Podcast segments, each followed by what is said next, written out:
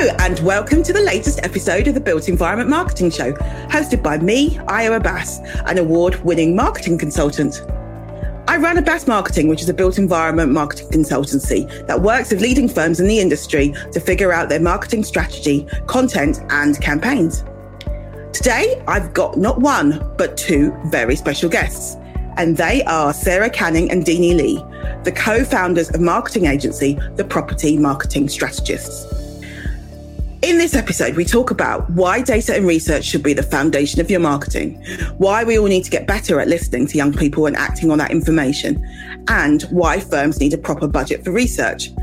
We also touch on the fact that there's a missing gap in terms of leadership in marketing and how teams at the moment are very, very junior. Anyway, I'll stop talking now and let you get on with enjoying the show. Take care. Bye.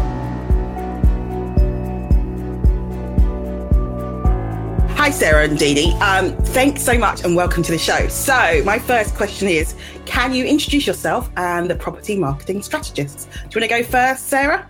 Yeah, hi Ayo. Thanks so much for inviting us onto the Built Environment Marketing Show. We're very excited to be here. Um, I'm Sarah Canning. I'm one half of the property marketing strategists. Um, we are a small agency specialising in the in the private rented sector. Um, we've always worked in in property and education, um, and and really our focus is to establish marketing as a key function um, of property marketing. Um, and we work with clients um, on a consultancy basis, but we also do a lot of events and initiatives and research um, to elevate the role of marketing within the industry. And Deenie, over to you. Hi, I'm Deenie, and thank you so much for having us, Ayo. It's great to be here. And um, I'm the other half of the property marketing strategist. I don't think I could say it much better than Sarah said, but just that really our passion is to make the sector better at what they're doing, delivering for customers, investors, and all the stakeholders in the business. So I'm going to I'm going to ask a follow up question. So how do you make the sector better? Who wants to go for that? key making marketing a key function and making the sector better are awesome ambitions, by the way, because it's so important and I completely get why. But how? That's how it started. To be honest, that's how our business started. Is that we suspected that the sector don't ask their customers um, enough. Um, about the product and about marketing. So we, before we were even a business, we decided to do a survey to the sector to find out if, if our hunches were true. And, and that was correct. So once we had the data to say this is where the industry is is failing and and the you know the impact of not asking customers what they want is that we felt that there was a homogenization in the product and that therefore you know the sector won't be able to fulfill their ambitions from a from a you know a commercial and an investment point of view so everything we do really we back up with data and and research um, and we question and we challenge and you know we I guess because we're freelance, we are in a position where we're able to do that with our clients and with the sector in a way that you can't do as well if you're working in house in a you know in a full time marketing director role. And I guess that's a, a, lot of what you're doing. It's actually you're challenging, aren't you? You're, and you're not afraid to challenge, isn't it? Because you're going to go and go, okay, you've based this on this. Why? And it's like, where's the data to back up why that's been done in that way? I guess is it. Yeah, and I guess we are filling the gaps that the sector knows that they have, that they knows they want to do, but they often don't have the time or the resources or the inclination to ask the real questions. So I think we, you know, like everything that we do, we provide for free, you know, for the sector to kind of understand and be better. And a lot of the stuff that we do do, like the research we do, like the youth forum we do, is about is things that we were frustrated that we couldn't do when we were in sector because we were running big marketing departments and yep. we couldn't get the budget sign off, we couldn't get the resource, we couldn't. So it's just taking the things that we know that can help with the answers and and giving them to sector in a way that they can digest and engage with. So I'm just going to take you back a step. So what sectors do you guys specialize in? Because I guess we haven't really covered that so that people understand. because you're different to my normal clients, um, normal people I, I speak to, because I'm more of a kind of business to business person, consultant, you know, work with architects and specifiers. But normally, who you work with is slightly different. it's quite varied, to be honest. And again, that's the benefit of doing what we're doing. So, our background um, is purpose built student accommodation or PBSA. Um, but that has also covered kind of build to rent as well. So, kind of the next stage of the private rented sector. But also, we're dealing with young people as the end user, as the customer. And because of that, we've been privileged enough to work with some universities who actually have seen the benefit in our experience in university accommodation.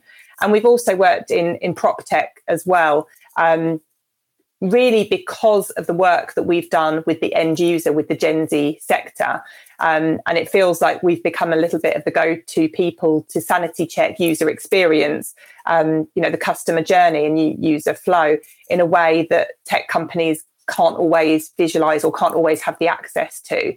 Um, so yeah, so it's really varied um, who we work with, and I think what we need to, I guess, ensure the industry understands is that whilst we predominantly work in student accommodation and Gen Z, they are the future house buyers, they are the future house renters, they are the future workforce, they are the future tech users.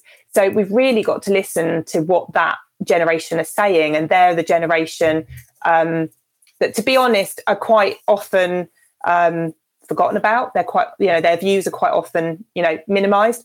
Um, for example, you know, at the moment, with regard to the cost of living, you know, yeah. any, you know, I, I can't think of a time when a, a, a, member of parliament or anyone in government has been talking about what how that impacts students you know and how you know hugely yeah. yeah you know there's some desperate situations going on about but you know they've been forgotten about and it's the same with the product of student accommodation really um, and even within industry we you know we actually cringe and we we do call people out when we hear people referring to their customers as as kids you know they're oh. not kids they're, yeah that's so patronizing yeah I mean, and it you know and it, and it negates the impact of the and the value of their opinion and they're paying a huge amount of rent um, oh my in, gosh! You know, yeah.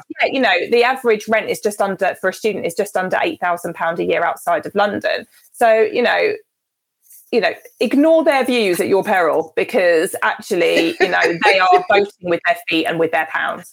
I, I will never forget. Um, I, I went to university a long time ago, but in Hertfordshire, and I'll never forget that the our, our halls of residence in our uni was so bad with students at that time like how they treated their international students.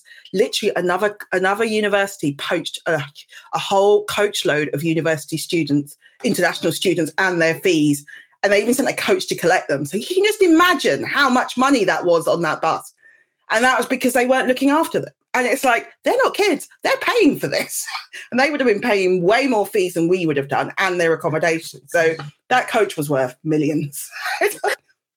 it was.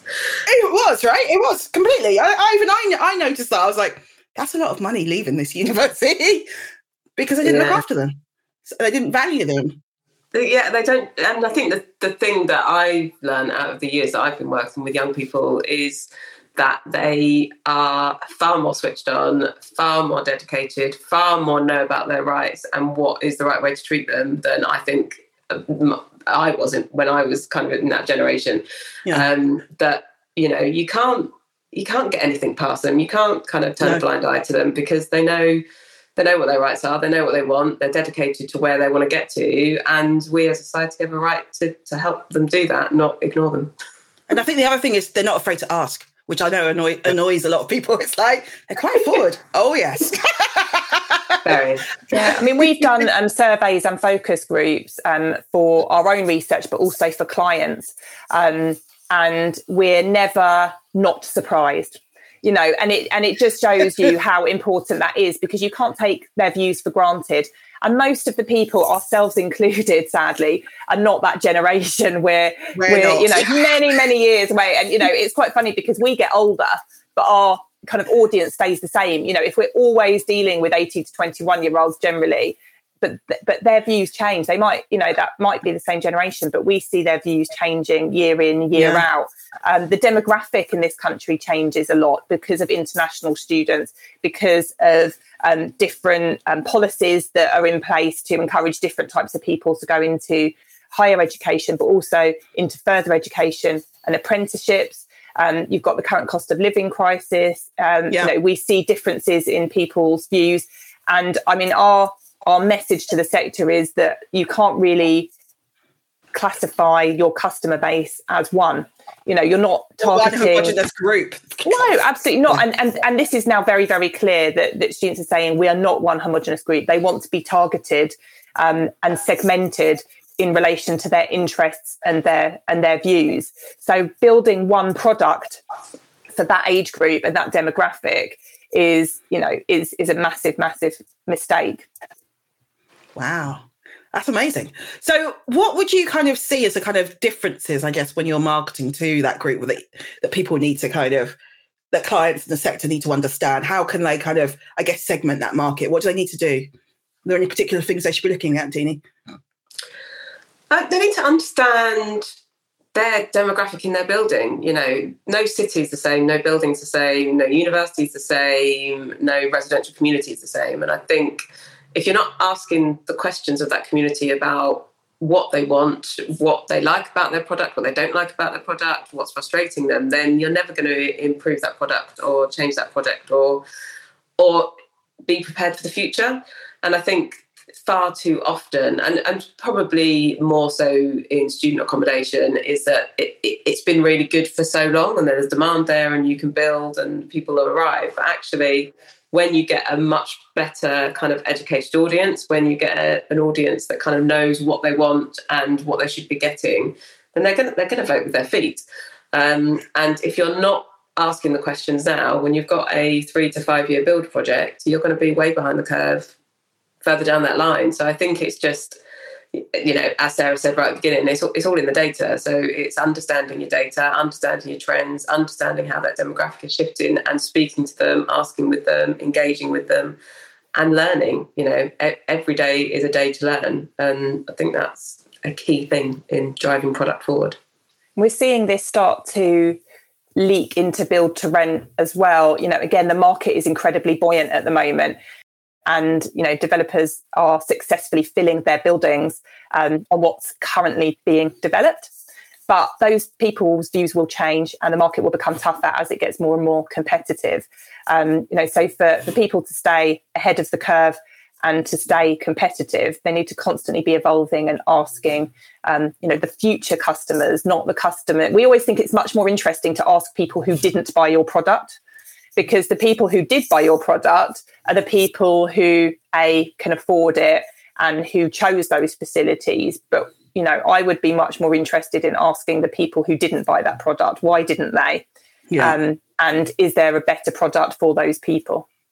Yeah or why you went elsewhere right because you voted with your feet and they weren't, you know, they weren't at my door. I, I think you're absolutely right. And but I guess that's those are the hard lessons and questions to ask, right? So I guess that's where working with someone like you, at least you're external, so it's not. I guess you don't have to take it to heart as much, right? But it's also the resource. You know, we we've worked within you know many for different property developers and operators, and where does research sit? It doesn't. You know, although we work in marketing it doesn't really feel like a traditional marketeer's role. Most companies don't have a researcher's role. Is it the role of the investor? Is it the yeah. role of the developer? Is it operations? Um, and we we work with people of go, we really want to do this, but we don't have budget for it in our marketing budget. And we're like, well, why would it sit within a marketing, budget. budget. That's yeah. not necessarily where where it sits. It has to be collective to get the product right. And what often happens is that the marketeers are involved at a very very late stage and they quite often have the answers because they're watching stuff they're listening to the customers they're on social media yeah. they're seeing inbox but the development team and the acquisitions team and the investors don't necessarily know that so as well as asking the customers, it's you know listening to the customers, but working collaboratively within a, a, a de, you know property development or investment team to get the product right for the right people at the right time. Um, so you know, yes, we do. You know, we are able to to you know to provide that service, but we very much work in collaboration with the internal team quite often because they don't have the internal resource to yeah. for it to be or or the you know the knowledge or the experience and yeah, the worst thing that can happen with research is that you do it mm-hmm. all and nobody listens and you don't yeah. act on it. And we're very tenacious about that. So, in some ways, is it something that research should actually sit at board level? Do you know what I mean? Like to actually have proper research to drive all aspects of your business in a way? Because if you think about all the functional areas that you're talking about that you described earlier, that it actually impacts on from what your product is, how you sell it, you know, all of that kind of stuff. In some ways, it kind of needs to be elevated in a way, even though it's missed at the moment. Is that the case?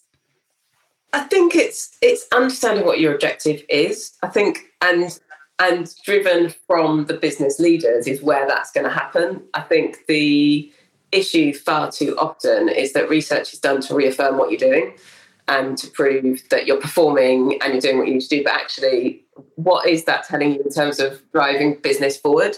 So you know, and, and throughout my career, I've always focused if we're going to go out to our customers, you know, what, what other questions can I sneak in there? What else can I understand? What, you know, what do I want to know from them now that's going to make me make changes to my business going forward? And I think unless you've got, and if it's done by one department, you're always going to get one department focusing on what they want to listen and learn. If it's done by operations, yeah. they just want to prove that, you know, how they're performing. They're doing a great job. Well. yeah if it's just operated by marketing, it's just going to be about how's my marketing functioning, how's whereas yeah. actually if it's taken into actually what's the business objectives, how does the business want to move into the future, then you can get a really decent piece of research that can drive the strands of the business and impact everyone in that department. So, can you tell us about the kind of research, re- the recent research that you've done in, into Gen Z, and, and how that how that came about, and some of the kind of key findings that you found? Wants to kick off with that one? It was uh, a kind of an extension of the work that we did initially to find out that the market aren't asking their customers what they want. And we decided that we would do it for the industry. Um, we're working with um, an amazing partner called UPP, which is the which are the largest on-campus university um, providers um, who've been incredibly supportive, and we have sponsors as well, which has enabled us to to, to not only do it from a resource point of view, but also have a great team of people that have been able to input into into it. And what we wanted to find out is what does the future home look like according to, to Gen Z? What do they actually want? And we we split it into into different um, into different pillars as we call them, um, which is community, affordability, sustainability, well-being, technology, and technology. She's like, there's another one. There's another one. There's another one. Great yeah. at four. And, and I just love the way she came in. Technology. Yeah, there's always one, and it's never the same one that I forget either. It's just go. Um, I know there's five. There is. There is. There is. Um, and what that and, and it was a long survey. So we surveyed two and a half thousand young people. They were 16 to 18 year olds. They were current students and they were graduates. Um, yeah. We didn't want to assume that this is about students because there are many 16 to 18 year olds that haven't decided if they're going to university and don't understand what student accommodation is. So we yeah. wanted to make sure that we had the full breadth of, of the future of, of home. Um, it was a long survey. It was over 20 questions. It, it, uh, it, it, I imagine it was quite time consuming for the participants. Um, and what that's given us is a big, big body of research that we we're cutting and analysing in different ways. Um, we've launched it into a series of webinars, blogs, podcasts. We've had quite a lot of press coverage about it as well. Yeah, I've seen um, it on the BBC. yeah, Deenie, Deenie was there on the BBC.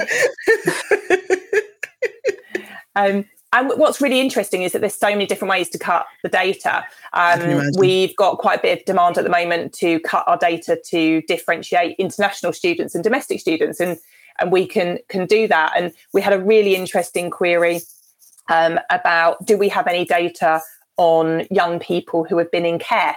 Now we we we don't, but it was great to be challenged on on yeah. that, and we're potentially working on another piece of research with with um, with that company to um, to find those questions out. So yeah, we're we're absolutely delighted with the response that we had, and some of the most of the answers were um, challenge what is being built in the sector, which is yeah. great because that you know I guess the worst case scenario was is that all of the we respondents affirm yeah affirm what's out there, and we're like oh that's not very interesting. Yeah. Um, but actually that's that's not the case. Um, and as Deenie said, I think what we wanted to do that was different is that our research, our database is independent.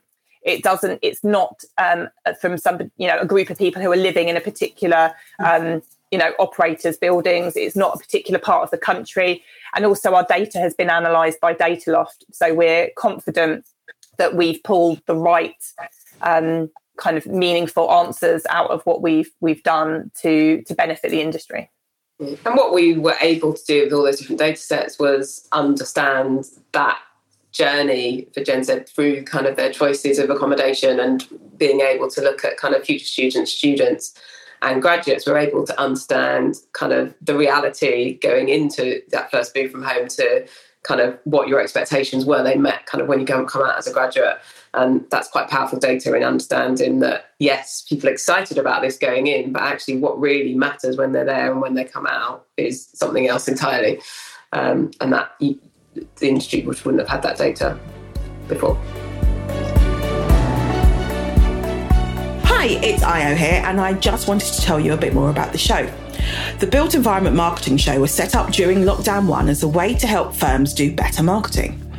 It was very much about having the conversations that I have with my friends and showing what best practice really is.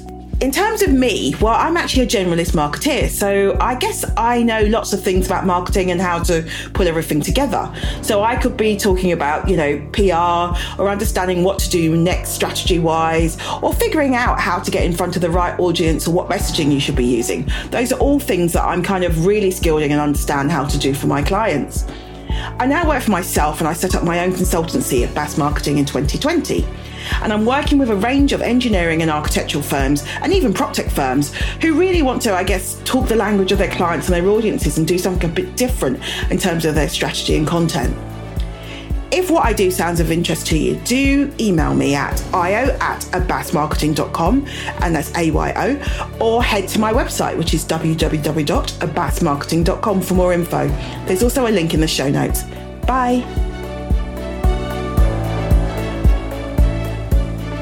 Just stepping back a bit from your your research. So in terms of research as a marketing tool how can i guess firms that are in the sector look to kind of i guess include that as part of their marketing mix? Are there any tips on getting started in research or what to do? I think it's just again it comes down to this where do you want to go as a business? What questions do you have how are you going to go get get them? And I and I talk to clients that we work with all the time, and I'll talk to designers and people in marketing, and I'll kind of always say to them, "You've got a base of like your customers out there living in your buildings. Like you can't get much more." personal and yeah. interactive than that and i'll always say to a designer that's working on a new campaign go out and do it. Go, go out and walk around some student accommodation, show them what you've got, and talk to talk to them about it and get some feedback. So, I think I think far too often people see it as a stumbling block of I need all this other stuff, whereas actually it's just well, what do I want to know? What questions do I have? And how yeah. do I find those people to, to talk to? And I think the, the, clear thing, as I said, you've got to understand what you want to understand before you go off to do it, because otherwise you'll be going off in all different tangents and you might not come back and get. and it comes back to the, the messaging as well. So I think from a marketing point of view, you know, what's clear that's come out of our research is, you know, the absolute impact of the cost of living and how much focus that that is and how I guess distracting it is for them at the moment. So, you know, I was at a conference speaking the other week and I kind of said to everybody, if you're not including the word, you know, bills included as a key message in your marketing campaign, you know, you should be because that's what the students want to hear at the moment. That's what's yeah. on the lips of the young people. You know, a few years ago, it was all about you know wi-fi and then everyone stopped talking about it because it was just a given but actually in our research it's still really important particularly for those future students who quite frankly lived through hell during COVID, probably in their houses with terrible Wi Fi. So, the one thing that they want to know is when they go into their student accommodation, they're going to have great Wi Fi. And if you don't yeah. ask those questions, I think it's really easy as people who are not the right demographic, who do not live in that environment, just to take these messages for granted. So, you have to, you know, you have to really put yourself in the shoes of the customer. Um, and again, you know, we've got the benefits. We don't work within one particular organisation, but I know from experience that it's very easy from a marketing point of view to churn the same stuff out, you know, year in, year out. Um, yeah. And just because it worked one year, you know, in particularly in student accommodation, and you know, also in the rest of the private rented sector, because there's quite a high turnover, it's a new audience all the time. You know, so you kind of think, oh, just do the same thing and do the same thing, but that audience changes and what they want and what they're focused on. I mean, you know, the environment message, you know, sustainability, we know should be a bit more of a key driver in decision making but it's currently not. You know, being quite frank yeah. about it, it is the cost of living that is the primary um, the primary message. So there will be a time and a place. We're confident that environmental and sustain- sustainable messages are front and center of customer communications, but it's not the time now. You know, and there are there yeah. are things that are, are more of a priority.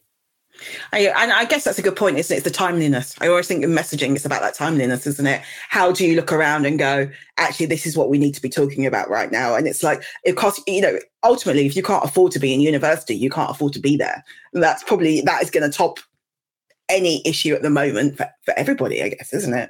And, and having things like bills included, it will be, I know how, how much I need to pay out each month. And that's, that's the key thing, right? I guess it's just looking at those present issues. What does that mean for students and, and asking them?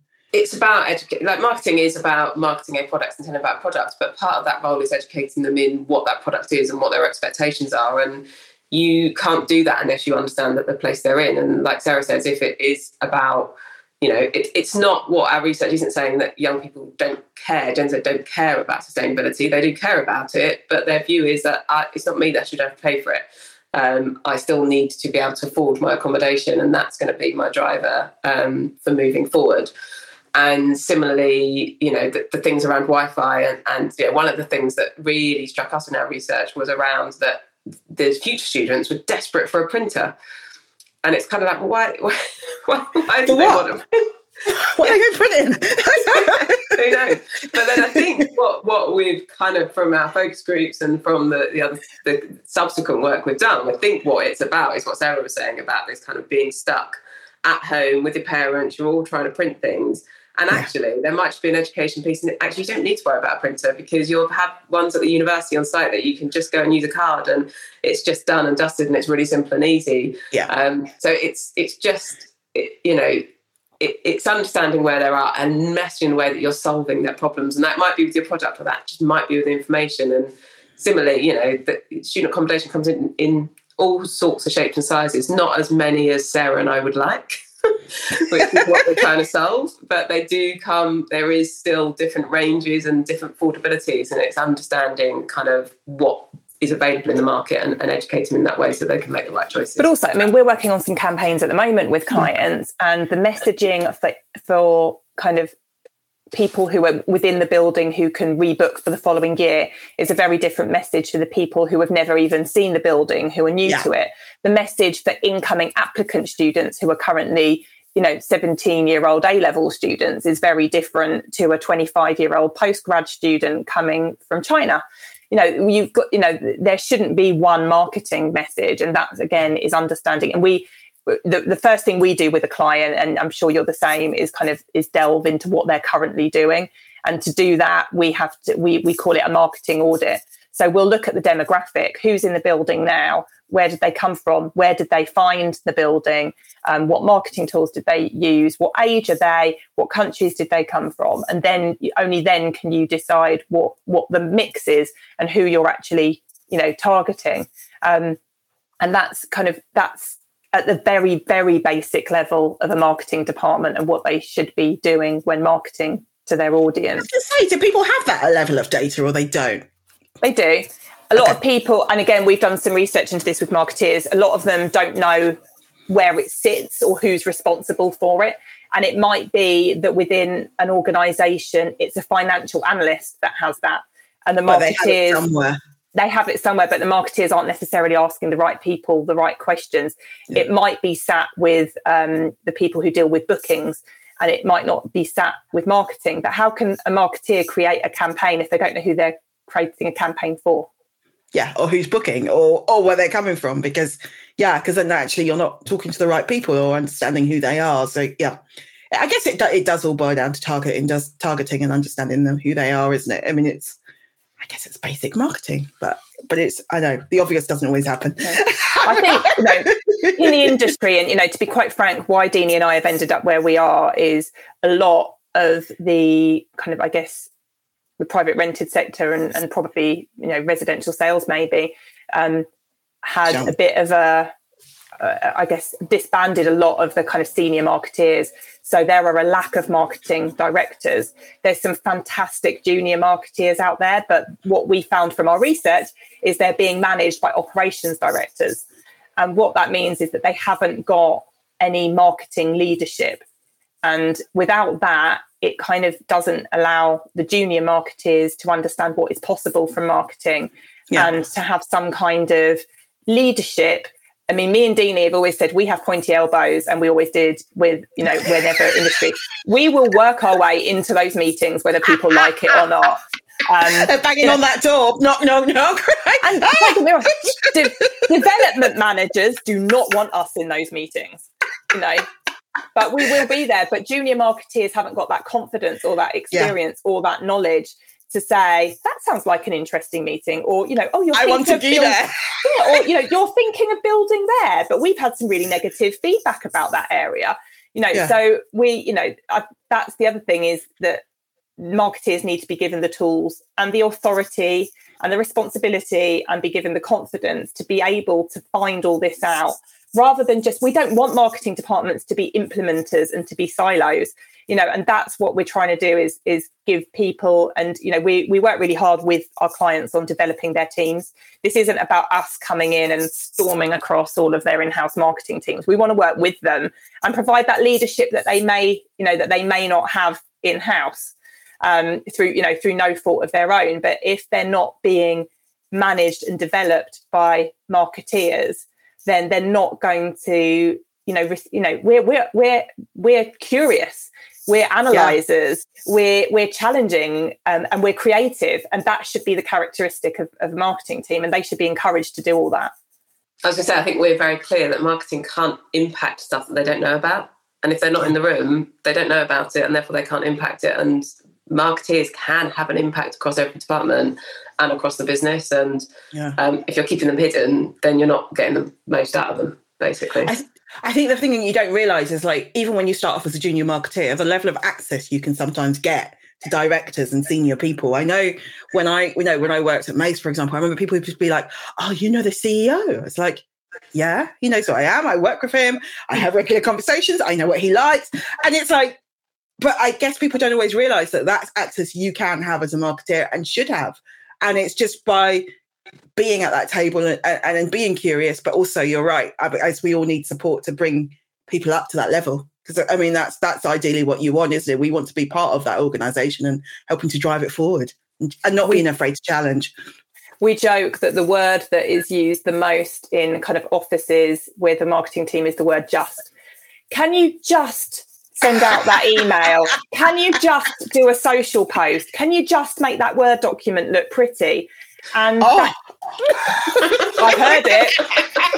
I know, I know. It just makes my yeah. blood boil. Yeah, like... it does. And and you know, I was once given a packet of crayons uh, um, as a secret Santa present, as a I joke in inverted commas. I would have found out who did that, and I would have thrown it. I, you know, it, it, it, made me feel a little this. bit sick. Yeah. But, but if if marketers aren't given the permission to elevate themselves within a company, that is what people think about marketeers. Yeah. I, I heard it at a conference the other week. Someone said um, almost word word for, for word, and it was about sustainability. Well, if you let marketeers take charge, they'll make it look pretty, but it won't have the depth. No, and I mean. yeah.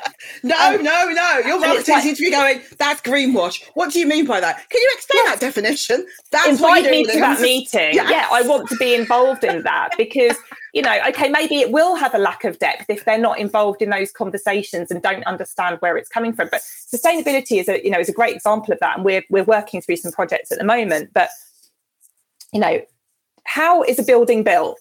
Were the marketeers ever told? You know, because actually, if the marketeers know how a building was built and that can ask the questions to pull out the key sustainability messages, then they can create a fantastic B2B communications campaign around that and convert that into some B2C messaging. If they don't know that, if they don't know what the supply chain is, if they don't know where things were produced, if they don't know what the materials were, um, if they don't know what the carbon footprint was, then they they have they have nothing.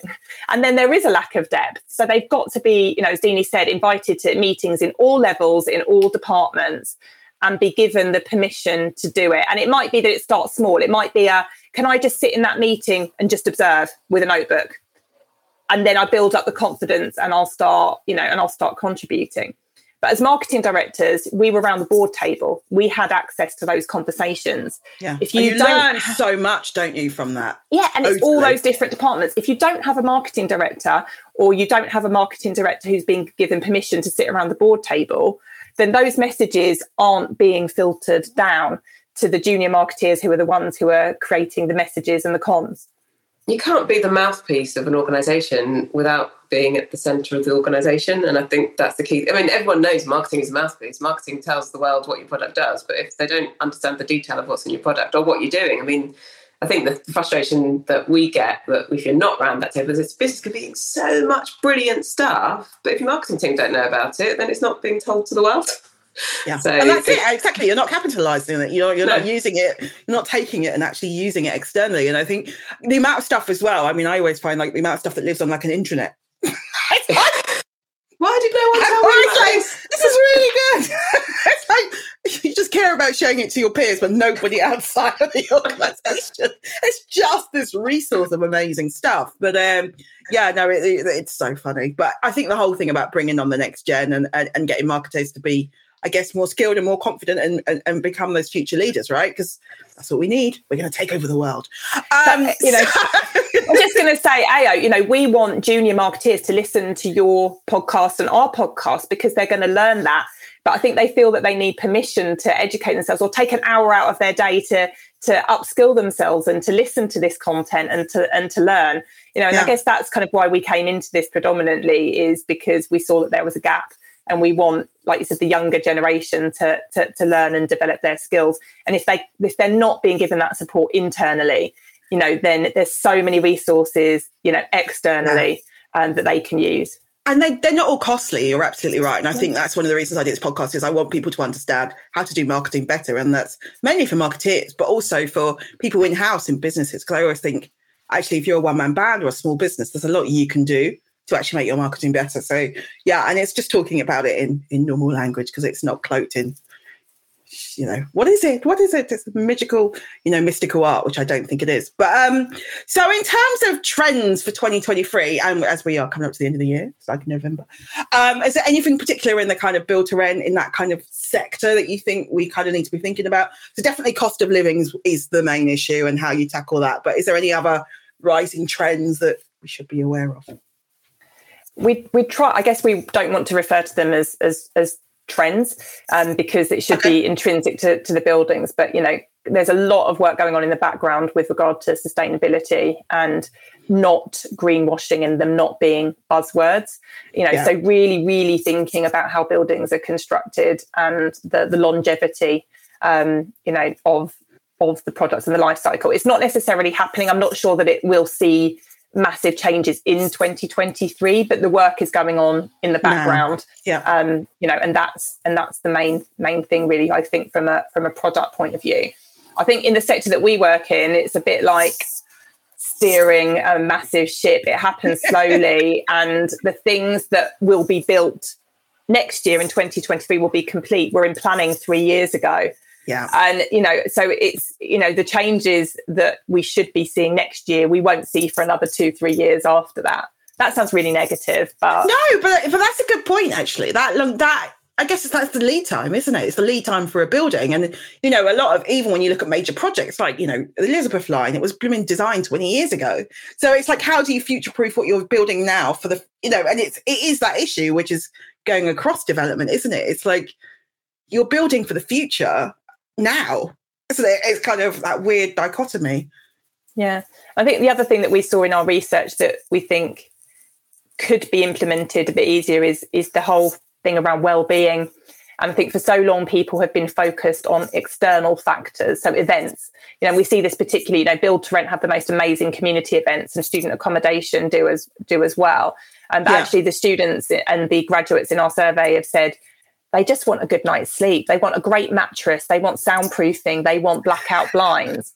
You know, well, some of those, God, are so easy to implement, you know, oh and oh would gosh. make a massive difference to their residents' well-being. You know, stick a blackout blind in, um, you know, have some really great processes and policies around sound and put a good mattress in. And that could be done tomorrow, you know, and it could certainly be done next yeah. year and then you've got a whole messaging around we've designed these rooms uh, to be in the best way for your well-being. It's like that's your messaging isn't it? Yeah. and everyone knows that everybody who's had a good night's sleep is far better able to deal with the challenges that come their way. It's not going to solve all of them but it gives them a fighting chance. Fantastic. So so i guess a lot of what you do is b2c isn't it? So business to consumer in a way. I'm a B2B marketer, so I've always kind of done the whole corporate selling to other corporates. Do you see any kind of big differences between the two? Who wants to take that one?